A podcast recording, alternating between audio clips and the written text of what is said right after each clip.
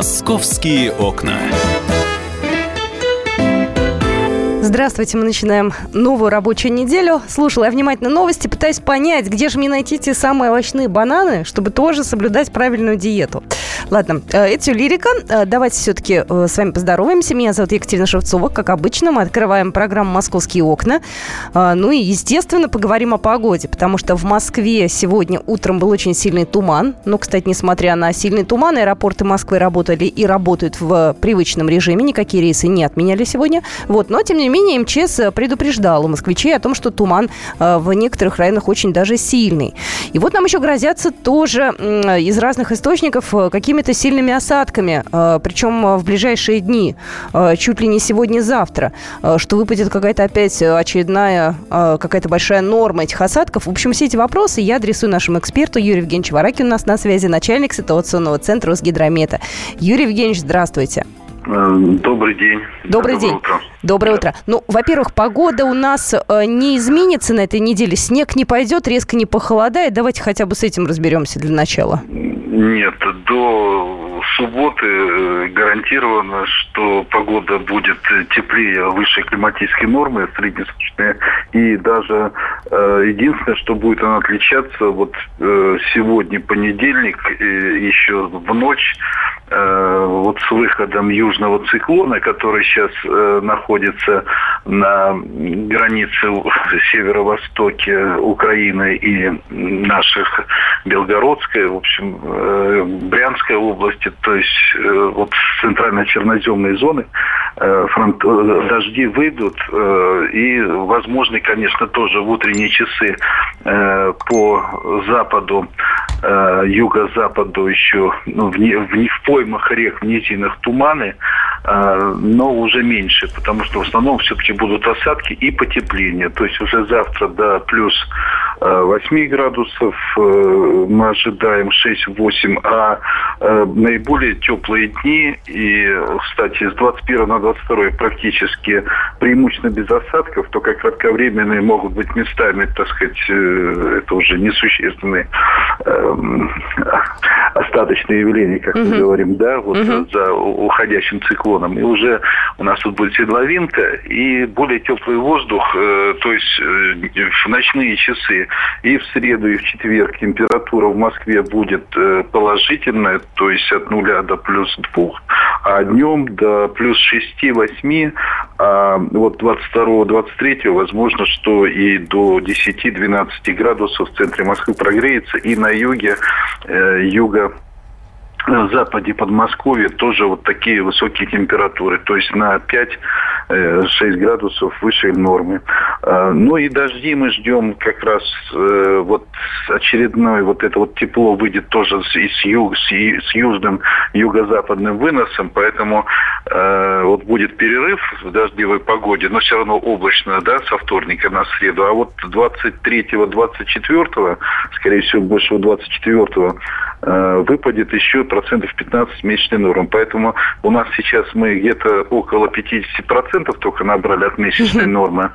А вот остальное будем набирать как раз до 25 числа.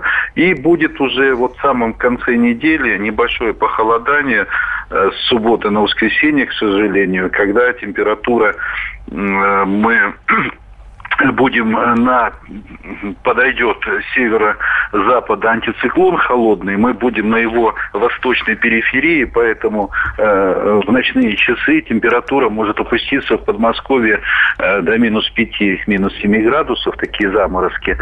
Но осадков мы вот как раз за счет этого радиационного выхолаживания, вот, и, в общем-то, начало следующей недели Э, будет такая контрастная, уже не такая непогодная, ну, так сказать, не, не такая паспортная погода, угу. то есть будет уже у нас э, э, облаков меньше, поэтому э, суточный ход будет э, существенно выше, э, то есть ночные часы еще, может быть, около нуля, ну, вот, допустим, начало недели, угу. а уже в дневные часы будет прогреваться до 8-9 градусов, а опять-таки выше нормы на 4 градуса. Хотя у нас вот переход через 0 27 марта, то есть э, 0 градусов среднесуточная температура. Поэтому, естественно, вся вот эта неделя, да и весь месяц оставшийся, мы все равно, вот несмотря только, может быть, от 26 числа у нас будет около нормы, э, то есть 25 на 26, если вот на воскресенье, за счет вот э, низких температур, относительно низких, да, как я сказал, там до минус 3,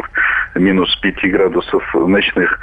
Вот. А так уже конец месяца все-таки есть э, такое э, большое, в общем-то, веро, большая вероятность, что у нас опять пойдет небольшое потепление. Что, конечно, нельзя гарантировать о, об апреле. Об апреле будем уже ну... говорить, наверное, в следующий раз, да? Да, да, сегодня вот. только... Два... Хотя, вы знаете, сегодня уже 20 марта. Как-то месяц пролетел ну, вот достаточно быстро. Дней я попытался вот, да, на неделю, на 10 дней. Во-первых, у нас э, наш профессиональный праздник и день весеннего равноденствия, как раз совпадает Всемирный день метеоролога, день работников гидрометслужбы 23-го, поэтому мы уж постараемся, чтобы Хорошо. 23 числа у нас э, был такой, если даже и с дождем, то с теплым, и температура была, э, ну, как минимум 10 градусов тепла. Спасибо большое. Но ну, я вас заранее не поздравляю, обязательно с вами свяжемся ближе к празднику, поговорим. Э, за хороший прогноз огромное спасибо. Это на самом деле здорово.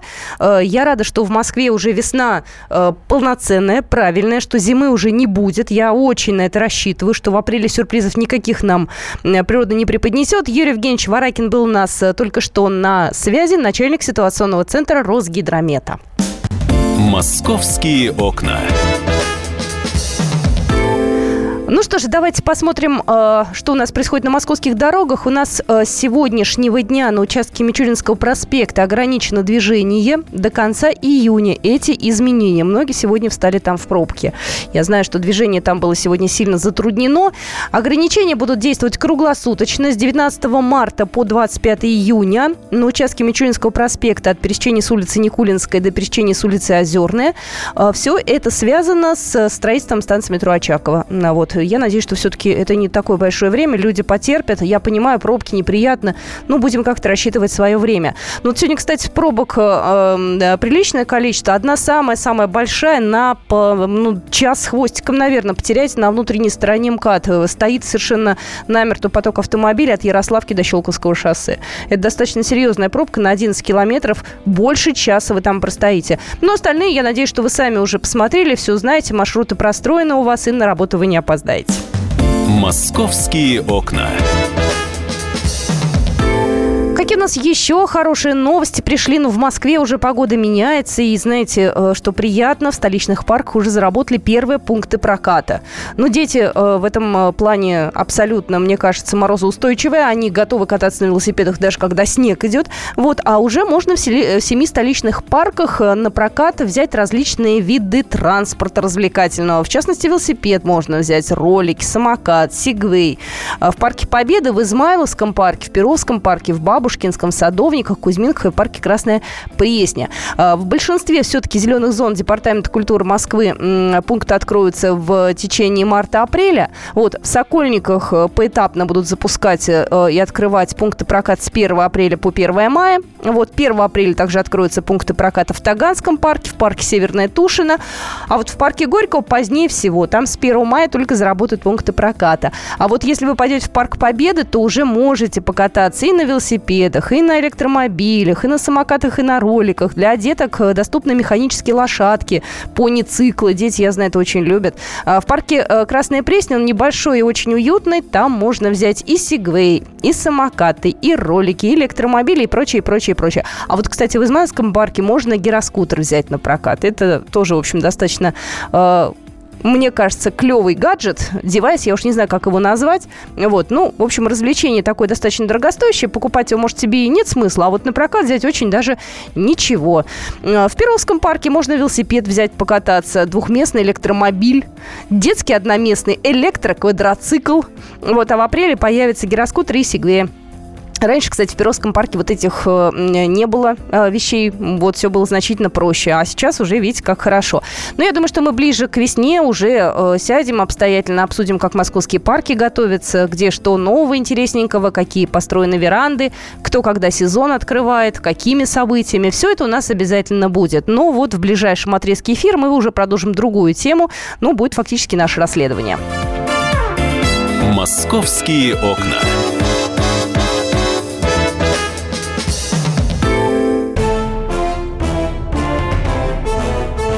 Товарищи солдаты и офицеры российской армии. Полковник Баронец разрешает обратиться. Звоните и задавайте накопившиеся вопросы. Угроза НАТО, жилье для военнослужащих и перевооружение России. Обо всем этом Виктор Баранец знает лучше других. Программу «Военный ревю» слушайте по будням с 5 вечера по московскому времени.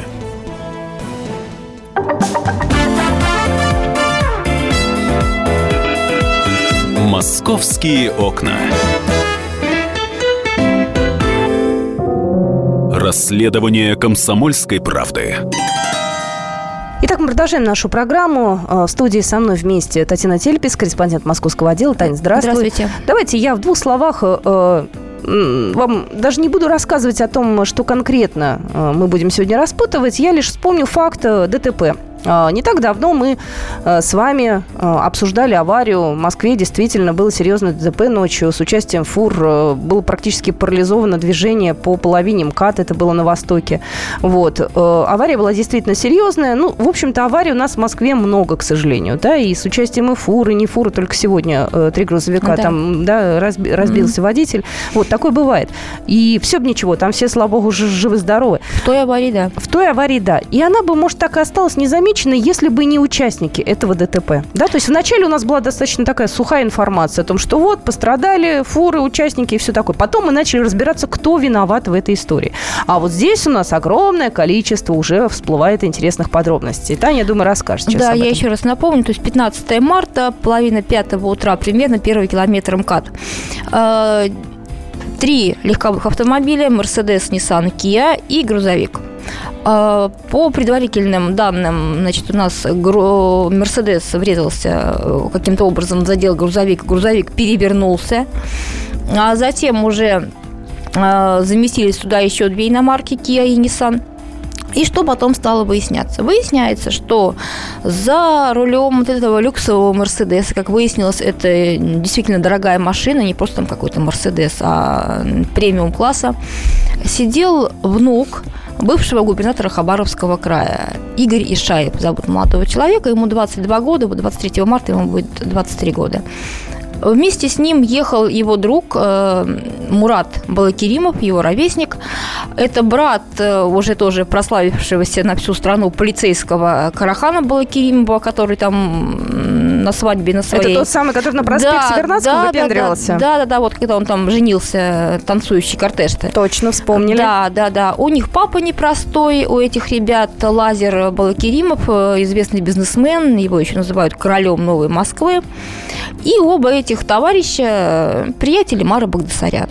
Все они, в общем-то, из тусовки так называемых нелегальных стритрейсеров наших, которые на смотровой площадке собираются на Воробьевых горах, так называемые смотра, они все оттуда, все смотровчане. Кстати, я хочу сказать, что ближайшие дни, а, вот в эти выходные, в прошлые выходные, в те а, выходные, которые предшествовали этому ДТП, на смотровой а, были усилены патрули ГИБДД. Да, там, потому что... Там погонять было нельзя. И нельзя, кстати, я думаю, в течение продолжительного времени. Поэтому все эти красавцы рванули туда, где это сделать, ну, по крайней мере, попробовать можно. Ну, естественно.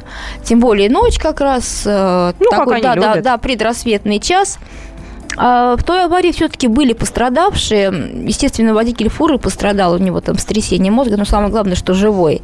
И в больницу попал вот этот товарищ был Керимов, у него там ноги сломаны, но жить будет, ничего страшного. Вот собственно, самое-то интересное, ладно, персонажи, да, персонажи знаковые, об этом поэтому сразу и заговорили. И Но... мы тут же, конечно же, обрадовались, как думаем, такие известные люди, наконец-то их привлекут к ответственности. К ответственности и тут да. выясняются подробности, о которых сейчас нам расскажет Петр Шкуматов, координатор общества «Синие ведерки», да, который ситуацию меняет вообще, с ног на голову ставит. Петр, здравствуйте. А, да, доброе утро. Выясняется, что каким-то фантастическим образом нету э, видео с камер наблюдения, да, и оказывается, что эти люди-то вообще не виноваты. А, ну, на текущий момент э, времени, э, да, действительно, э, видеозаписи с камер наблюдения, которыми МКАД утыкан чуть ли не, ну, не знаю, мне кажется, каждые 100 метров там камера стоит. Так вот, записи куда-то исчезли. Какие-то камеры не работали, какие-то смотрели в другом направлении. Э, каким-то нет доступа. Э, в итоге записи этой аварии нет, несмотря на то, что она произошла около крупной развязки на Реутов. И Э, все развязки, я насколько, э, насколько мне это известно, э, оборудованы системой видеонаблюдения, там чуть ли не какие-то нанокамеры стоят, то есть все, в принципе, просматривается и прослеживается, и по разным причинам, тем не менее, записей нету. Это уже такой первый нехороший признак. Потом мы видим сейчас Э, по, по э, заявлениям самого мажора, вот этого Игоря Ишаева, э, что он, по сути, выдвигает версию, что они ехали во второй полосе слева, а девушка типа в них перестроилась. И из-за этого произошло ТП, и ну, дальше понятно. А я, насколько а, знаю, вот... там есть э, фотография, да, спидометра э, машины, да, которая да, разбилась. Там была скорость, мягко скажем, не 60 километров, да? Э, да, там была скорость 230 километров в час. Э, э, это э, Ишаев говорит, э, мы ехали с незначительным превышением. Ну, ну для них это, наверное, для них это незначительно, они могут и быстрее, да? Э, могут и быстрее, конечно, тем более Мерседес, АМГ. Э, но э, смотрите, какие там еще подробности. В автомобиле Мерседес нашли, во-первых, веселящий газ – Э, это э, такой легальный наркотик. Э, то есть, по сути, то, чем догоняется золотая молодежь, чтобы не быть пойманным за пьянку или за наркотики. То есть это закись азот, который они из баллона надувают воздушные шарики, потом этим дышат. И Таким образом, можно сказать, что они э, еще не очень в адекватном состоянии находились, э, ну, если это правда, конечно, да. Угу. Э, но э, так или иначе мы видим, что сейчас, сейчас э, э, поскольку уже заведено уголовное дело... А по какой статье, Петр? По какой 264 Ну, то есть там тяжкий вред здоровью. Угу. Пассажир, вот этот самый Балакиримов, Э, получил э, открытый перелом обеих конечностей, и это тяжкий вред. Это прямо однозначно. То есть э, сейчас, по сути, это уголовное дело, то есть судимость, плюс возмещение материального ущерба.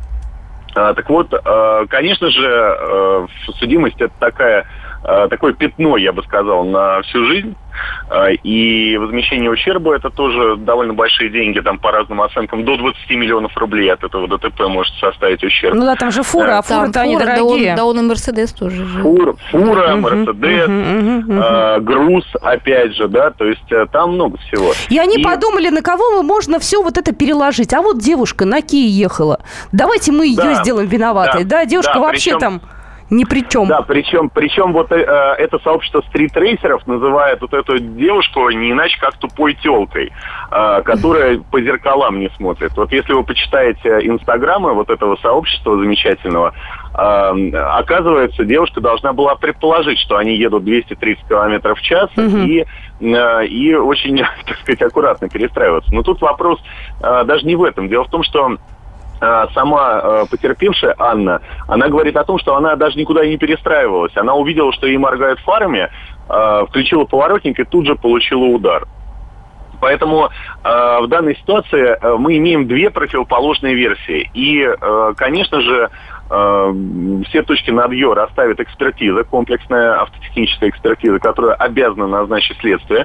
Но э, мы здесь опасаемся того, что ну, как обычно у нас бывает, э, эта самая экспертиза будет, ну, скажем так, подкручена в пользу определенных участников э, этой аварии. Тем, кому это выгодно. И, и, в принципе, мы будем делать свою альтернативную экспертизу. Мы уже получили весь, благодаря и слушателям вашей радиостанции, и пользователям сети интернет, то есть мы бросали большой клич, искали э, видеозаписи э, с видеорегистраторов. Кстати, вот если бы у Анны был видеорегистратор, ничего бы подобного не было. Друзья, вы устанавливаете себе эти устройства, потому что потому что, ну, как бы такая ситуация, знаете, на ровном месте попасть на 20 миллионов рублей, и что вы будете делать? Ну, так вот. Мы и на уголовную получили. статью. Конечно, минуточку. естественно. Да. Конечно. А если бы был видеорегистратор за 3000 рублей, за 1000, да зубная щетка там бы снимала э, это происходящее, ничего бы такого не было. Вообще ничего. Но у нас люди, как говорится, э, ну, что называется, э, до тех пор, пока гром не грянет, они видеорегистратора не поставят. А кому он потом нужен-то будет? Э, потому что это все происходит не так часто на дорогах, слава богу. Ну так вот, мы получили все-таки записи с видеорегистраторов, которые нам позволят реконструировать и саму механику ДТП и траектории транспортных средств. Спасибо тем людям, которые нам это все прислали. Если у, у слушателей вашей радиостанции сохранилась видеозапись эм, Э, вот этой аварии, если они мимо проезжали, просто вот видеозапись полная, целиковая, э, можете прислать Мешку Матову там в социальные сети, Facebook, ВКонтакте, э, лишним не будет. Нам но, шлите, конечно. Да, но я опять же хочу сказать, что сейчас предстоит длительная борьба за то, чтобы вот эти мажоры Э, понесли действительно настоящее наказание. И если бы Спасибо хотя большое, бы у одного Петр... участника был регистратор, этого бы не было. Спасибо большое. Время просто поджимается. Спасибо, Спасибо большое, Петр. Но мы тоже Спасибо. от себя, мы сейчас с Таней продолжим обсуждать эту историю. Э, если э, что, мы тоже подключаемся, мы тоже будем искать, потому да, что потому этому... Что пока они себя чувствуют абсолютно безнаказанными. есть... А вот буквально да. через пару минут вы узнаете, что этот молодой человек публикует в своем инстаграме, какими словами он к вам и к нам обращается, что он вообще думает о будущем. Так что продолжим обсуждать в программе «Московские окна». «Московские окна». Рецепт приготовления лучшего утреннего шоу от Михаила Антонова. Это очень просто. Берем главные темы из интернета, добавляем щепотку экспертов, затем обжариваем главную тему, желательно с двух сторон. Периодически приправляем все это мнениями слушателей, иронию и сарказм добавляем по вкусу. Наслаждайтесь. Утреннее информационное шоу «Главное вовремя» с Михаилом Антоновым. Каждое утро до 11 часов на радио «Комсомольская правда».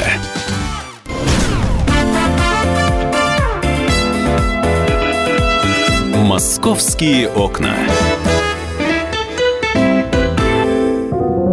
Расследование «Комсомольской правды». Мы продолжаем нашу программу. Говорим про аварию на МКАД, который из обычного рядового тяжелого ДТП э, превращается в очень нехорошую историю. Ибо участники этой аварии, молодые люди с деньгами, которые хотят уйти из этой ситуации невиновными и вообще как бы постараться от нее откреститься и переложить вину на девушку, которая не является все-таки виновником. Но доказать это нужно обязательно. Доказать это должно следствие. Да, давай мы сейчас поговорим про этих молодых людей. Конечно, много чести им с одной стороны. А с другой стороны, они настолько обнаглевшие, что они публикуют в соцсетях достаточно хамские обращения к людям. То есть люди просто, они уверены в том, что они останутся безнаказанными, они продолжают вести свой прежний образ жизни. Это ночные тусовки, это гонки, это, вот как Петр говорил, веселящий газ. А, кстати, под веселящим газом люди могут и не только аварию устроить, но и убить, и все, что хочешь. Это так, к слову. Так вот, буквально спустя несколько дней после этой аварии главный герой Игорь Ишаев в своем Инстаграм опубликовал пламенный манифест. По сути, это манифест, это обращение ко всем нам, простым смертным, к тем, Холопам. кто тем, я кто, бы сказала. тем, кто посмел его обвинять э, в чем-то в богатстве в этой аварии. Ну, потому что, естественно, э, общественность начала возмущаться э, его всяческими словами, там, может быть, даже не очень лицеприятными, не очень, да, да, там, э, слово, извините, ушлепки избалованные, вот было, по крайней мере, у Петра Шкуматова. Он обиделся, я так понимаю, молодой человек. Да, его, задело, его, его самолюбие было задето. Он опубликовал вот это свое обращение. Там большая часть текста, конечно, не матерная брань. Но смысл в том, что кто вы вообще такие, а кто дал вам право э, меня... А, это, это, а в жизни, у всех в жизни были аварии, но моя история вас задела именно потому, что я богаче и успешнее вас. Кто вы вообще такие? Кто вложил это в ваш маленький мозг? Это цитата – и будьте готовы к тому, что я приду к вам в гости. сейчас у меня реально мало времени, чтобы заниматься ненужными делами. То есть, ну, мальчик занят, при том, что он э, официально нет сведений о его работе, о его учебе вообще. То есть чем он так занят, непонятно. Но он уже просто пригрозил, что я приду к вам в гости. То есть вы, кто вы и кто я. Более того, следующий его пост, а, опять же, очередная издевка. А, после нашумевшей аварии Мерседес разбит, вот, ездить на чем-то надо. И он пишет, после нашумевшей аварии пришлось достать свой Мерседес Макларен. Кто не в курсе, что такое Макларен? Да я думаю, что все в курсе, кто да, такой это, Макларен. Это, да, да, это что сверх, такое Макларен. сверхскоростная машина, она выжимает под 330 километров в час, это так вот. И продается она исключительно в евро. 600, я посмотрела, 600 тысяч евро. Знаете, вот. я, можно я сейчас народу вопрос задам? Мне просто, э, правда, интересно. Вот если, ребят, товарищи, дорогие слушатели, если мы всем миром подключимся, если мы попробуем э, привлечь СМИ, комсомольская правда будет работать, социальные сети, сможем мы с вами привлечь к ответственности этих молодых э, людей? Сможем ли мы сделать так, что виновные будут наказаны? Вот вы в это верите или нет? Ответьте, пожалуйста. Можете в WhatsApp прислать сообщение 8967 200 ровно 9702. Можете нам сооб- позвонить по телефону 8 800 200 ровно 9702. Сообщение есть. Пора этих детей-мажоров укращать уже. Нынешняя власть разрешаем, разрешает им так себя вести. Чем дальше, тем будет э, хуже. Ну, вот если мы сейчас, правда, возьмем и вот так вот всем миром за это возьмем, сможем мы отбить э, девушку и добиться справедливости? Или им все можно будет?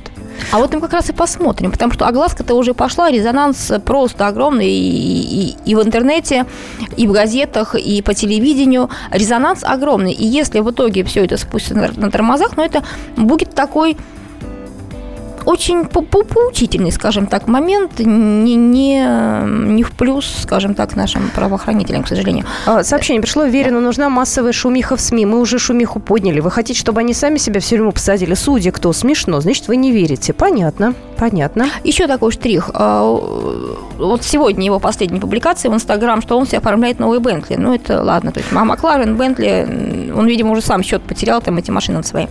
На сайте судебных приставов это открытая информация, можно запросто пробить. Игорь Дмитриевич Ишаев.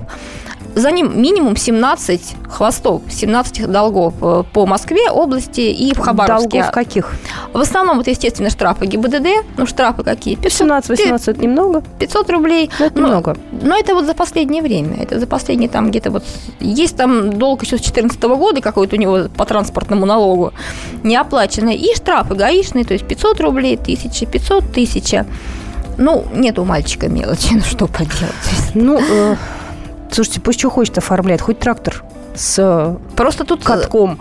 Нам просто интересно, можно ли их вот за это конкретное ДТП привлечь к ответственности. Номер эфирного телефона 8 800 200 ровно 9702. Но, тем не менее, можем сказать, э, что начальник лично, э, начальник ГИБДД Москвы Виктор Коваленко в курсе. Вот, реакция у него, по крайней мере, на данный момент вполне адекватная.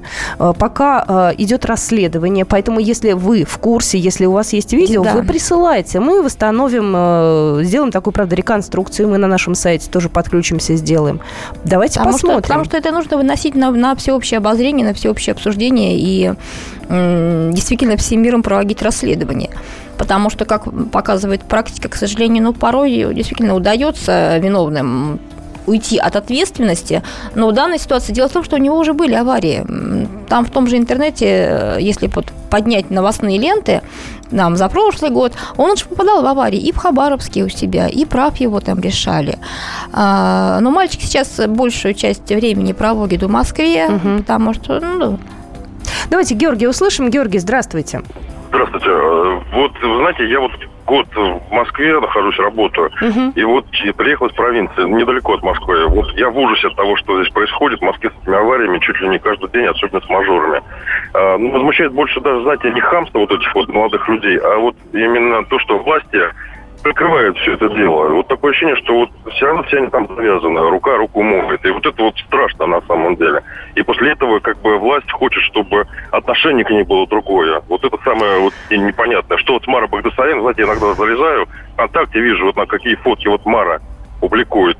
Но беззаботная жизнь продолжается, в общем. Продолжается, как, как продолжается. Бывает. Георгий, вот. вы абсолютно правы. Спасибо большое. Мы сами в ужасе, живя тут в Москве. И вот, кстати, Мар, вы вспомнили? Да, но... Мы только что вне эфира с Таней говорили про Мар. Сказал, меня тошнит, говорю, от этой девушки уже. Я не могу про нее слышать уже, уже не Но, хочу. Вы знаете, Мара по сравнению с ними выглядит уже просто какой-то невинной овечкой, потому что Мара, она сейчас в каких-то таких вот, э, ну, слава тебе, Господи, в крупных авариях не замечена у нас, да, потому что ей сейчас некогда она работает, а завтра ее она все прав могут. Да, она работает. она работает по 4 часа в день. Так она Бумажки. приходит все-таки? Она, естественно, а как А. же, если она не придет на работу, ее опять Она закроют уже на со, 10-15 со- справкой ты уже там намудрила, да? Ей же там чуть ли не уголовное наказание положено за подделку документов. А уже было, что и опять ее на работу отправили. Судья молодец вообще, конечно. Судья молодец. Он здорово поступил, потому что ну, там штраф для нее это был бы так э, посидеть э, там несколько суток, но она уже к этому привыкла. А ее опять отправили на работу.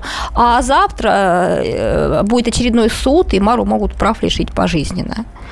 Вот, э, за, ну, опять же, не за ее нарушение, а потому что она болеет. Но что касается этих мажоров, вот опять же, сколько вот, я, я общалась с экспертами на эту тему, и они, многие однозначно просто в том, что нужно менять законодательство, ужесточать, во-первых, штрафы повышать, а, и, во-вторых, после третьего, четвертого такого злостного нарушения, значительного превышения скорости, просто отбирать права э, пожизненно. Мне кажется, что их это не очень испугает. Вот в этой ситуации конкретной, вот сейчас, нужно сделать все для того, чтобы было абсолютно честное расследование, Э, чтобы и- посмотрели все видео, чтобы они никуда не исчезали, поднять все протоколы, которые были составлены тогда на месте ДТП, проверить еще раз тех инспекторов, которые собирали показания, еще раз провести расследование, чтобы было понятно, кто здесь и, кого и зачем прикрывает. Чтобы это своего рода стало прецедентом. Потому Да. что если их накажут, то это для остальных послужит таким стоп-сигналом.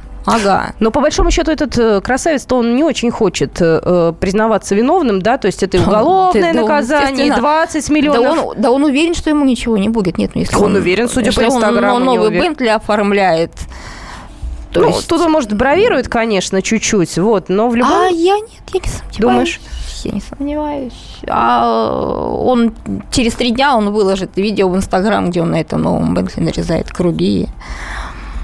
Ну, знаете, пока мы с вами следим за ними, да, тоже, в общем-то, у них есть интерес выпендриваться. Как только они будут не нужны, не интересны, они э, тоже немножко, так, знаете, сдуются, спесь-то она спадет, потому что мы с вами на это бурно реагируем, у нас эмоции А им начинают это нравится. зашкаливать. Им это нравится, что они сейчас в центре внимания, что они сейчас в центре всех новостей. Они считают, что таким образом они только подчеркивают свою значимость общественную, св- свой успех, хотя в чем он выражается, непонятно. Там Вот я, нет я никакого говорю, успеха. мальчику 23 года, вообще чем он занимается? То есть он прожигает жизнь в барах, э, в суши-барах и в Ты качалке. знаешь, э, человеку можно иметь деньги в 23 года, это законом не запрещено. Но мозги, как правило, в этом возрасте уже есть, ну да, нужно иметь чувство, Воспитание, чувство, такт и так чувство далее. ответственности за свои поступки нужно иметь. Вы можете почитать подробности этой истории у нас на сайте kp.ru. Мы за ней следим. Мы пытаемся связаться с девушкой, которую хотят сейчас виновной признать. Сегодня она телефон отключила. Я так понимаю, что она устала уже, видимо, от Устала, звонков. да, Да, мы ее конечно. обязательно найдем, попробуем с ней поговорить и попытаемся в этой ситуации распутаться. Спасибо большое, Татьяна Тельпес Да, была в спасибо студии. всем, до свидания. «Московские окна».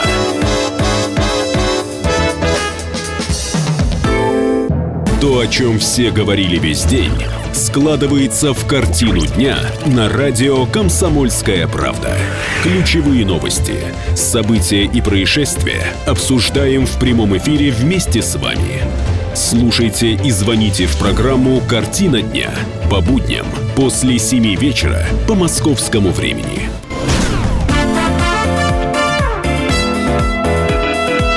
«Московские окна». Столица полдень. Здравствуйте. Мы продолжаем нашу программу. Меня зовут Екатерина Шевцова. Я ведущая программы. И ко мне присоединилась Дина Карпицкая, корреспондент московского отдела. И у нас э, вообще газета «Комсомольская правда», радио «Комсомольская правда» достаточно открытое и э, открытое для народа издание. И к нам регулярно обращаются за помощью те иные люди. Вот недавно к Дине гимнастка э, вышла на связь. Вы помните эту историю, которая сейчас уже стала просто гигантской. Э, Вот все подробности и так далее. Прошло какое-то время, Дин опять. Да, ящик э, «Комсомольская правда» никогда не пустует. К нам всегда приходят люди своими проблемами, заботами. И вот сейчас у нас новый герой. Это многодетная семья из Восточного Берилева. У них история, с одной стороны, типичная, с другой стороны, не очень. У них семеро детей и квартира в ипотеку трехкомнатная. И сейчас вот они борются за то, чтобы эту квартиру оставить себе, потому что их собираются выселить за долги. Прям со всеми семью детьми хотят выселить? Прям со всеми семью детьми, прям на улицу. Давайте мы услышим от э, э героя этой истории непосредственно всю версию событий. Отец семейства Константин Собецкий а сейчас расскажет вообще, с чего все начиналось. Да. В 2011 году решили улучшить свои жилищные условия, а так как я работал начальником производственного цеха по производству мебели, я хорошо зарабатывал и почитав все нюансы, плюсы и минусы, мы все-таки решились на ипотечное кредитование. Я взял ипотеку 3 миллиона 450 тысяч. И от продажи однокомнатной квартиры денег мы вложили в трехкомнатную квартиру. Купили ее за 5 300. Первый год мы платили исправно, потому что у меня была работа. Я вышел в просрочку, банк подал на суд. Но в 2013 году, перед судом за месяц, я пошел в пенсионный фонд, и мы внесли материнский капитал за ипотеку, то есть на погашение основного долга. На суде представитель банка сказала то, что деньги не видела. Я упустил момент, когда мы брали ипотечный кредит, банк нам навязал, чтобы мы сделали брачный договор для того, чтобы жена и дети не претендовали на жилье. В 2013 году, когда прошел суд, я пошел в банк для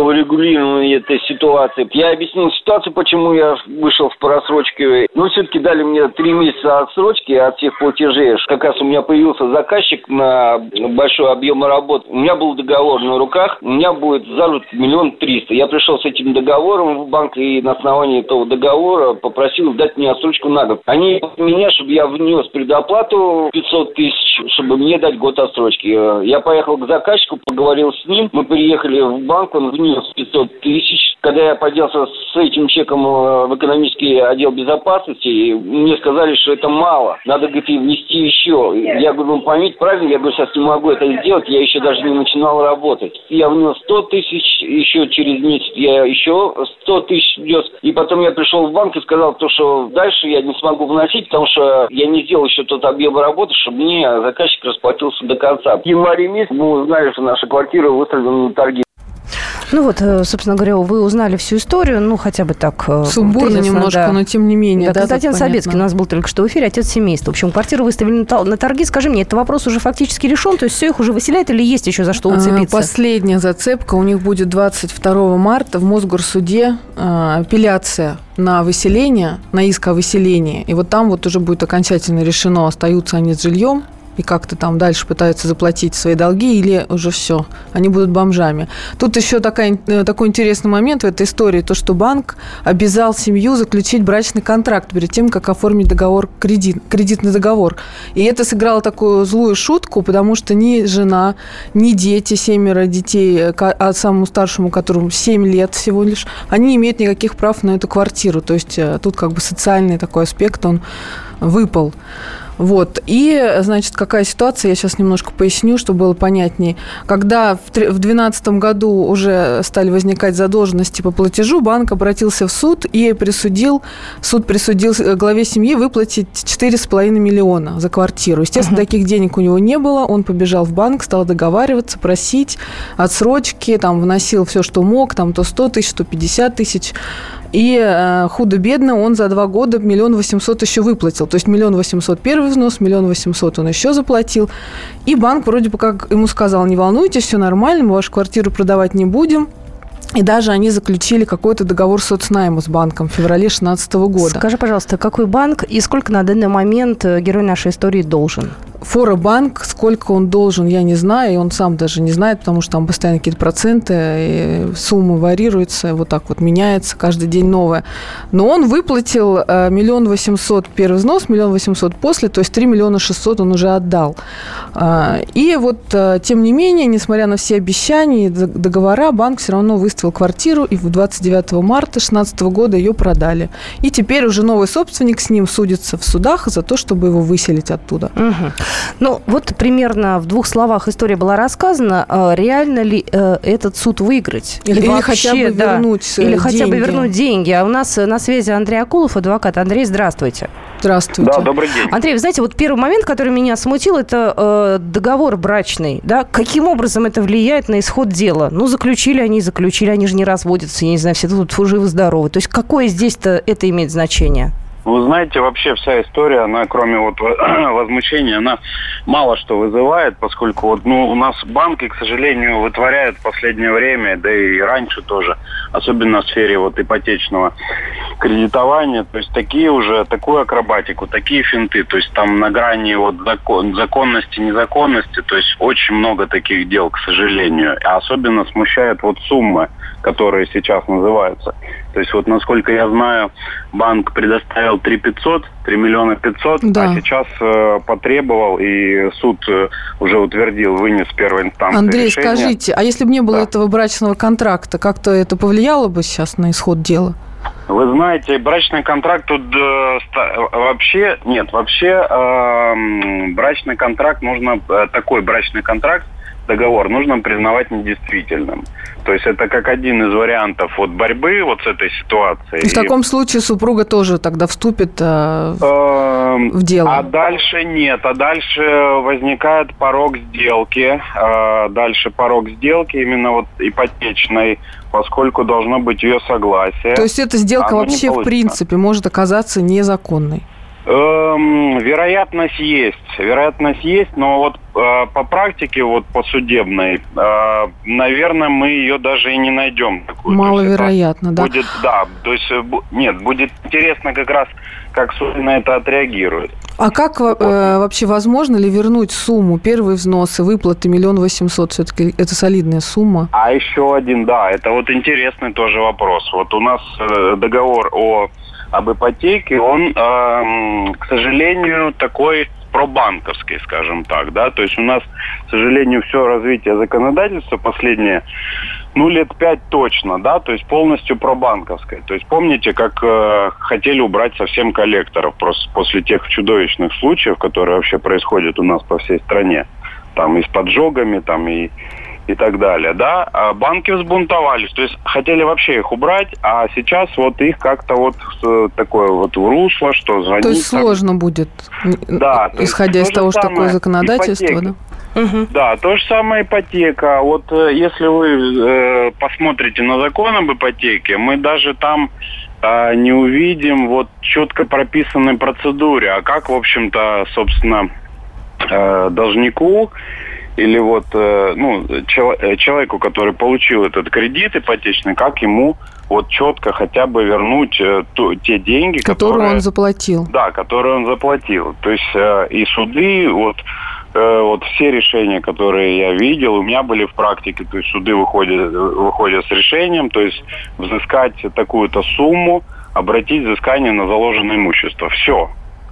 То есть, а что как же, касается есть- прав плательщиков, их абсолютно нету, получается, Ну да? да? то, что он выплатил уже к тому времени там э, полностью, ну не полностью, бывает там 70%, 80%, то есть э, это надо э, отдельный иск подавать и так далее. То есть, э, Понятно. Андрей, у нас, Спасибо. Ан- Андрей, у нас осталось буквально 30 секунд. Вы как думаете, смогут ли супруги отставить свою квартиру или хотя бы получить деньги? Вы как считаете? А, э, вероятность тут сложно оценить. Надо очень крепко бороться. Ну и тут опять же про социальный. И глубже смотреть на проблему, как он потерял работу, значит, э, вот в тринадцатом году, и посмотреть там, э, вот здесь, здесь надо было тоже бороться. В общем, Понятно, очень в общем, туманные Туманно. шансы. Ну, давай так, ты же за этим следишь, поэтому в любом случае о том, как суд прошел, мы узнаем. И да, но обязательно... здесь еще подключились наши коллеги из телевидения, из других газет. Опять же, это очень такая получилась громкая история. «Московские окна». Историю пишут победители. Они же ее и фальсифицируют. Я Николай Сванидзе. Я расскажу вам, как все происходило на самом деле. Я выбрал самые яркие и важные исторические события года, а также вроде бы незаметные, но значимые факты, которые оказали влияние на ход истории. Один год из жизни России глазами ее жителей. Документальный сериал «Исторические хроники» с Николаем Сванидзе. Слушайте каждую среду в 22.05 на радио «Комсомольская правда».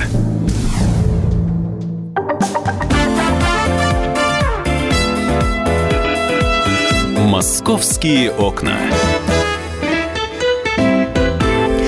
Итак, э, я еще раз э, представлю э, свою коллегу. У нас сегодня Дина Карпицкая в студии, корреспондент московского отдела. Мы сейчас про эту историю уже закончим. Угу. Дина, я так понимаю, к тебе коллеги подключились из различных СМИ? Да, дело оказалось очень интересным, потому что многие в такой ситуации, видимо, в нашей стране находятся. И поэтому сейчас мы будем продолжать и смотреть, что будет дальше, и сходим на суд. Ну, давай, ты сходишь на суд, сходишь на Первый канал, а дальше уже расскажешь, чем все это закончилось. Спасибо, Спасибо большое. У нас только что, да, Дина Карпицкая была. Я, кстати, кстати, хочу сказать, что мы внимательно следим за всеми историями, которые начинаются у нас, а потом куда-то уходят. Ну, это не относится э, к конкретной истории с многодетным отцом, да, или к этой девушке-гимнастке, но, тем не менее, у нас сегодня замечательная заметка есть, как складываются э, судьбы звезд, э, звезд однодневок, тех звезд и тех людей, которые действительно становятся вот такими известными благодаря различным эфирам. Можете почитать сегодня у нас в газете «Комсомольская правда», что с Дианой Шурыгиной стало и с другими многими известными на короткий момент людьми. Ну что же, мы мы продолжаем нашу программу. У нас еще одна интересная тема. «Московские окна». Продолжаем нашу программу «Московские окна». У нас в студии уже появился Александр Газа. Саша, здравствуй. Да, привет, Кать. Я подписана э, в социальных сетях на страничку Антона Клюбачевского. Э, глава да, Департамента природопользования. И он э, не так давно опубликовал фотографии обезьянок, которых изъяли из аэропорта э, Домодедово. Прям сегодня я опубликовал, надо он, сказать. Он еще вчера опубликовал. А, еще вчера. Да, да, но вчера были такие фотографии очень э, такие неразборчивые. Только-только, видимо, эти обезьянки э, были изъяты у тех людей, которые пытались их незаконно перевести из одного места в другое. Вот. На данный момент они уже все в целости и сохранности. Но вот, вот я увидела эти фотографии, мне стало ужасно жалко обезьянок, и я знаю, что ты этой историей занимался плотно. Что за мартышки? Откуда они у нас в Москве появились? А потом расскажем, что с ними сейчас. Да, но в конце прошлой недели э, в аэропорту Домодедово изъяли вот этих сразу 15 обезьянок, маленьких, это еще дети. А их перевозила пассажирка рейса, который только что прилетел из Вьетнама. А у, нее в багаже были две э, картонные коробки. Собака по кличке Кира, она, так, по-моему, это спаниель кстати, был. Угу. Русский спаниель, да, порода. А, она натаскана на поиск различных запрещенных предметов. В основном это и, ну, помимо животных, это рога, шкуры, вот всякие, да, дорогие такие вещи. И вот собака дала знать таможенникам, что в этих коробках что-то не так. Их вскрыли, и оказалось, что там находятся такие контейнера для перевозки животных э, с, ну, вот это такие в клеточку, да, что называется. И вот в двух этих таких контейнерах, которые были спрятаны в картонных коробках, оказались 15 маленьких обезьянок. Женщина, которая везла этот груз, у нее документов, естественно, как во всех таких случаях, не было никаких на перевозку животных. Она, кстати, э, гражданка Узбекистана, она заявила о том, что вот в аэропорту меня должен встретить один друг, э, который попросил перевести. Но обычно это известная история, что это не, моя, не, не, не мои животные, это просто попросили. В общем, э, этих обезьян изъяли, документов на них не было. Э, сейчас должна пройти экспертиза, к какому виду они относятся. От этого зависит, какая квалификация будет у преступления. Это, насколько я понимаю, макаки. Это предварительная информация, угу. что юанские макаки, но должно быть вот прям такое экспертное заключение. Ну, в, в общем, смысл в том, а, что эту женщину, вот как бы она тут не поступила, ее вынуждены были отпустить таможенники, угу. потому что только после экспертизы ей могут предъявить обвинение. Если животные находятся в каком-то там списке редких краснокнижных животных и выращены в неволе совершенно точно, это одна квалификация. Если это какие-то животные из питомника и интересы там для науки, условно говоря, не представляют, это уже другая. То есть э, этот вопрос будет решаться. И да, вот совершенно точно Кульбачевский, глава департамента природопользования, он накануне сообщил о том, что животные эти переехали благополучно в центр передержки под Яхромой. Э, это наиболее крупный центр передержки, с которым столичный департамент работает. В что они, конечно, были в стрессовом состоянии, потому что их не кормили. Кстати, и... кстати, вот там же, в этом же центре, насколько я помню, и львята тоже. А там, там все животные. По-моему, они до сих пор в, там основном все дикие животные, которых изымают на территории Москвы или в, под, в подмосковных аэропортах, все, все туда едут. А, и, кстати говоря, вот когда эта женщина там а, пыталась доказать, что я ни в чем не виновата таможенникам, она им сообщила, что а, вообще-то животные не ели уже несколько суток. Они голодные, Их они мариновали. худенькие. Там перелет, по-моему, 12, что ли, или 11 часов из Вьетнама. А, кроме того, надо понимать, что в багаже, где они переводились, температура ниже, чем в салоне в основном. То есть холод, голод, э, отсутствие питья, и, слава богу, никто из них не умер по дороге.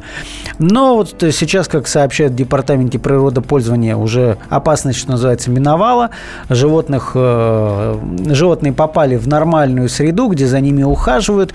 Ну, а в ближайшее время силовики, я так понимаю, будут решать, что делать с этой перевозчицей животных. Но совершенно очевидно, что их везли сюда, в Москву, для того, чтобы выставить на торги, там, через Авито или другие есть сайты, которые торгуют животными. Документы, э, судя по всему, делаются там задними числами и может быть, даже на другие виды.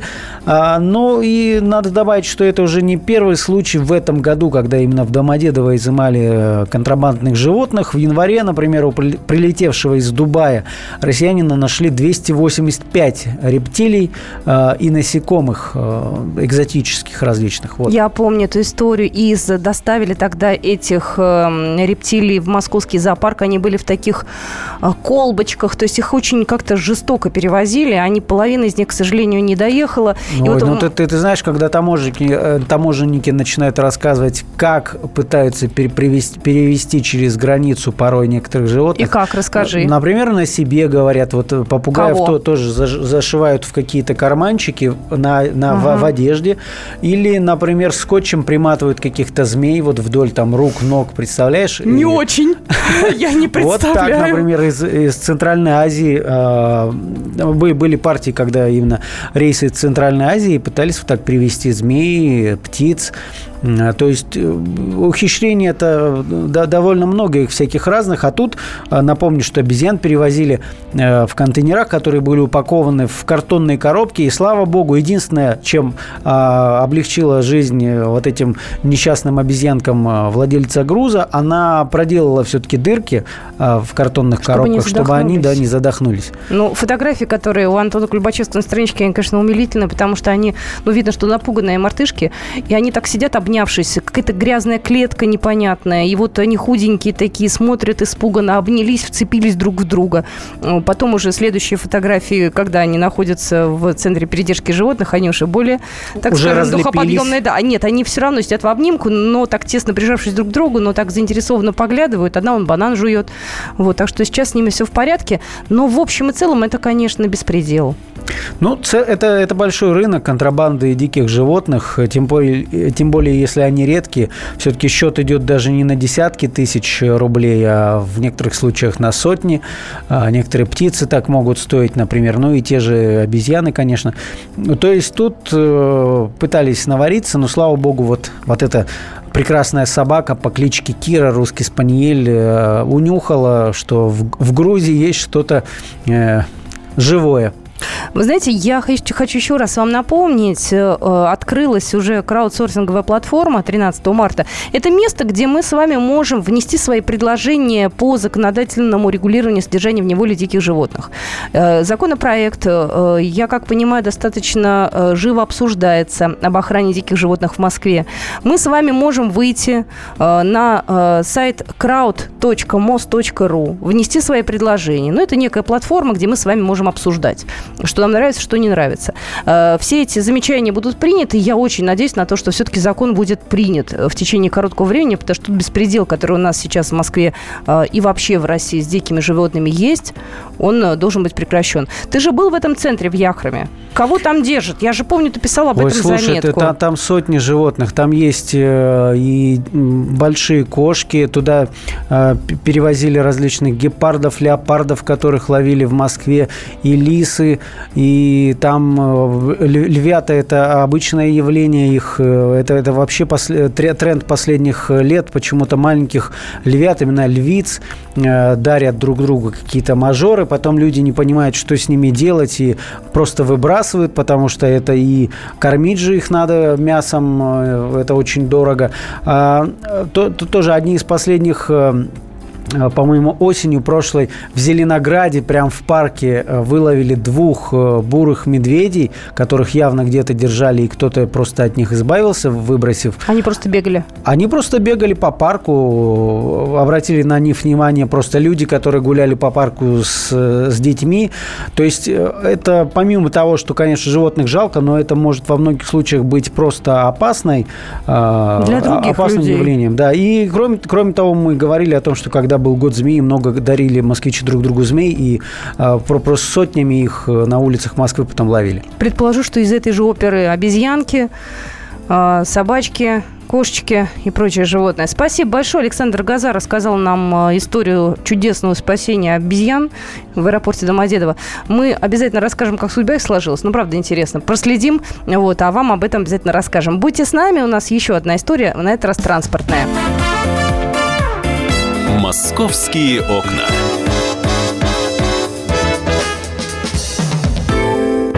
Мигранты и коренные жители. Исконно русское и пришлое. Культурные конфликты и столкновения менталитетов. Пресловутый НАЦ-вопрос встает между нами все чаще и острее. Ставим его ребром на радио «Комсомольская правда». Программу «Национальный вопрос» слушайте каждую пятницу после 7 вечера по московскому времени.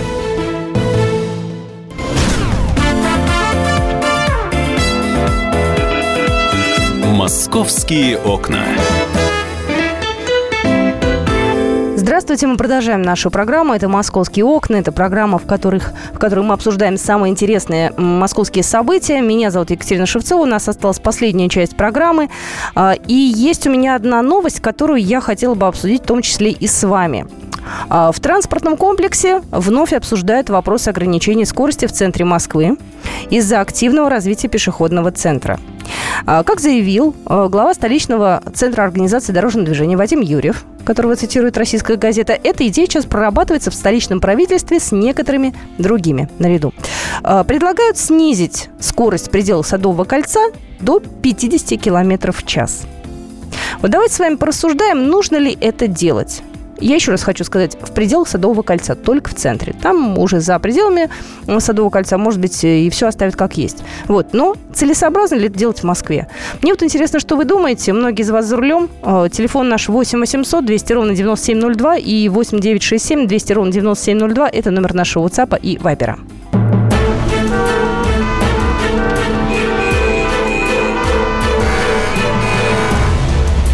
Транспортный коллапс.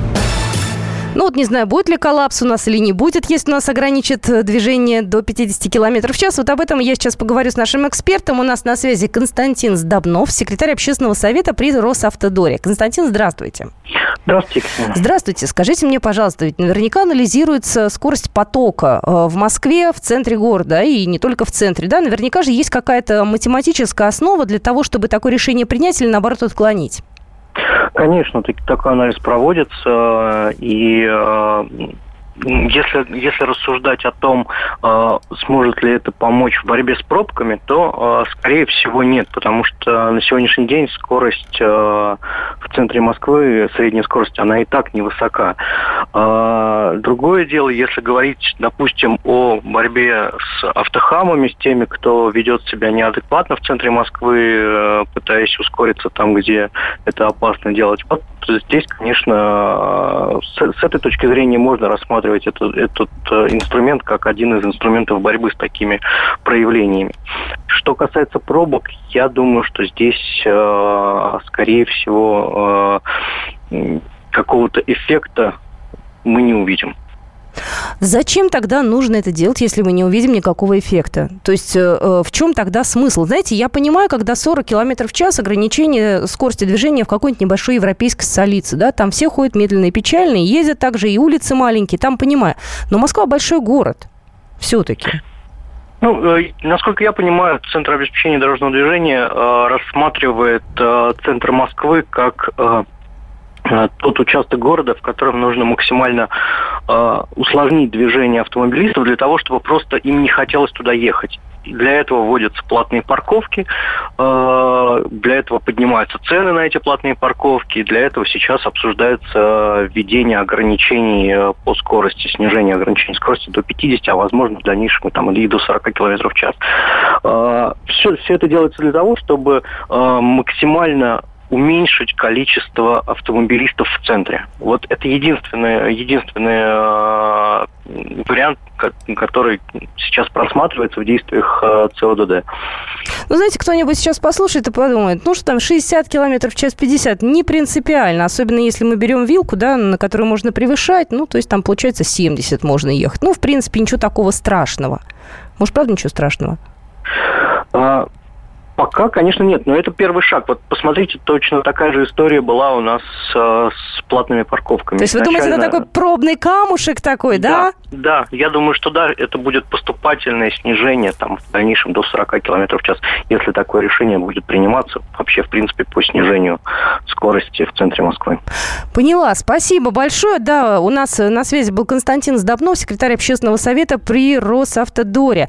Мне вот интересно, что вы думаете, э, нужно ли э, снижать скорость в центре. Может быть, действительно, люди должны ездить спокойнее. Там а, приходит нам сообщение, центр хотят оставить чиновникам, олигархам и куча злобных смайликов. Может быть и так, может быть, ну, тут всякие неприятные вещи начинают присылать, ругательные в адрес чиновников. А, я тоже соглашусь с нашим экспертом, это такой пробный камушек, посмотреть, как это будет, а потом уже дальше закручивать гайки. Вот. А, ну, собственно говоря, по поводу э, по поводу той позиции, да, глава столичного центра организации движения – вот он считает, что э, вообще в сознании граждан уже что-то изменилось. Да? У нас реализуется программа «Моя улица». У нас пешеходов больше. И вот это ограничение до 50 км в час будет сдерживать, как он говорит, неадекватных автовладельцев, ухитряющихся разогнаться даже на этих узких улицах. Мне кажется, разгоняются необычные автолюбители. И э, гонять в центре, это надо, ну, я не знаю, очень постараться, учитывая московские пробки. У нас, если кто хочет погонять, то они уезжают далеко за пределом МКАД, э, куда-нибудь э, там чуть даже за предел третьего Садового кольца, и вот там они зажигают. Вот мы сидели с Диной Карпицкой, обсуждали стритрейсеров, она в ближайшее время планирует плотно заняться местами их дислокации.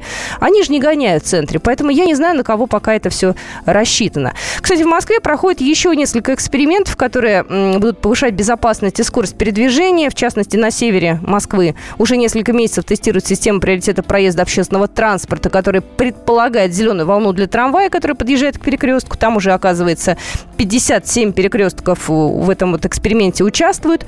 А, в районе Медведкова говорят, что трамваи быстрее поехали, автовладельцы тоже особо не ущемлены. Вот, до конца года будут э, тестировать эту систему, а потом ее, возможно, распространят э, на всю Москву. И еще один эксперимент, он проходит в Зеленограде на перекрестках э, с второстепенными дорогами. А, часто в таких местах включают желтый сигнал. Вот, если поток по основной дороге сохраняется и ночью, и с прилегающей территории выехать непросто. Вот, поэтому на некоторых перекрестках, когда подъезжает машина, через некоторое время загорается зеленый. Вот, и получается такая зеленая волна. Но вот сегодня лично могу сказать, написала я в ЦОДД э, жалобу, э, ну, не то чтобы жалобу, а обращение, давайте так, жалоба, она еще пока рановато ее писать, но, тем не менее, есть перекресток Мичуринского с Ломоносовским, там недавно открыли станцию метро, вот лично туда написала жалобу от лица соседей с просьбой отрегулировать э, светофор потому что если светофор настроен правильно, то, как правило, пробки тоже не скапливаются.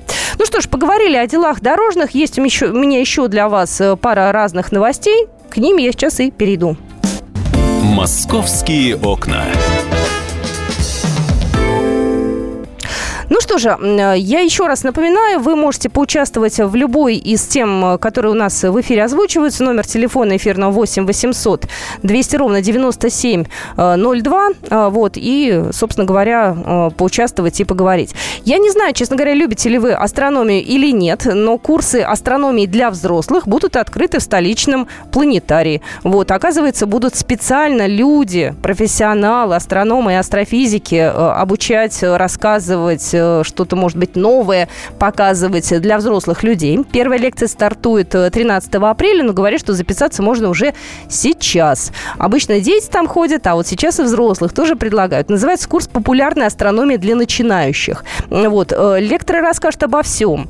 Я, кстати, даже знаю, жен некоторых футболистов можно отправить на эти курсы. Вот. С детьми можно. Ну, чтобы так, знаете, было как-то посолиднее, что не сама пришла образовываться, а с детьми пришла. Вот, оказывается, все это, естественно, приурочено к Дню космонавтики. Пройдет он 12 апреля. А, первая лекция стартует, соответственно, на следующий день, 13 апреля. Вот, э, курс рассчитан на 8 занятий по полтора часа. Вот, возможно, разовые занятия, возможно, абонемент на весь курс, ну и, естественно, все это будет проходить в вечернее время. Вторник, четверг в половине восьмого, когда мы с вами уже можем уйти с работы и, собственно говоря, уделить этому свободное время. А, так, ну, по поводу поводу э, сегодняшней стрельбы, это вы тоже знаете наверняка из новостей, мы будем э, от себя пытаться разобраться. Сегодня на одном э, из окон студии Никиты Михалкова, который в Малом Казихинском переулке располагается, было повреждено окно. Вот, говорят, что вроде стреляли, пока идут поиски злоумышленников. Как только будет информация, мы обязательно вам об этом расскажем. Так, ну что же, я, наверное, на этом с вами буду прощаться. Мы на этом программу «Московские окна» заканчиваем. Завтра у нас, кстати, будет очень интересный эфир. Завтра поговорим о том, как у нас э, развивается МЦК. У нас э, есть уже некий э, период отчетный, так скажем, полгода прошло. Вот, так что об этом обязательно узнаете. Будет масса интересных тем. Будьте с нами. Московские окна.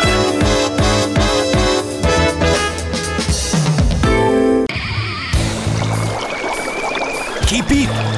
Кипит! Снимай скорее! Э, а чего снимать-то? Трубку снимай и звони Алфимову. Говорим о том, что накипело.